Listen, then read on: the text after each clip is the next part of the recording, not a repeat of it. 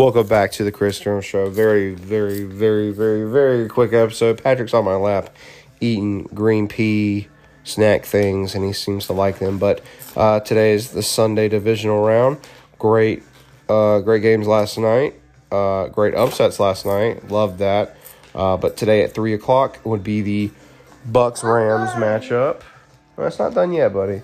Be the Bucks Rams. Uh, Buccaneers are two and a half point favorites. I think they're going to easily cover that. Uh, just I don't see that. I think the Rams will compete for a while, but I think the Bucks are just too good of a defensive team, uh, and I think Stafford's going to have one hell of a game uh, to the intercepting core. As in, I think he's going to throw two or more picks. I just I just don't see the Tampa Bay losing this game. And then the Chiefs Bills. Uh, Chiefs are a point favorite.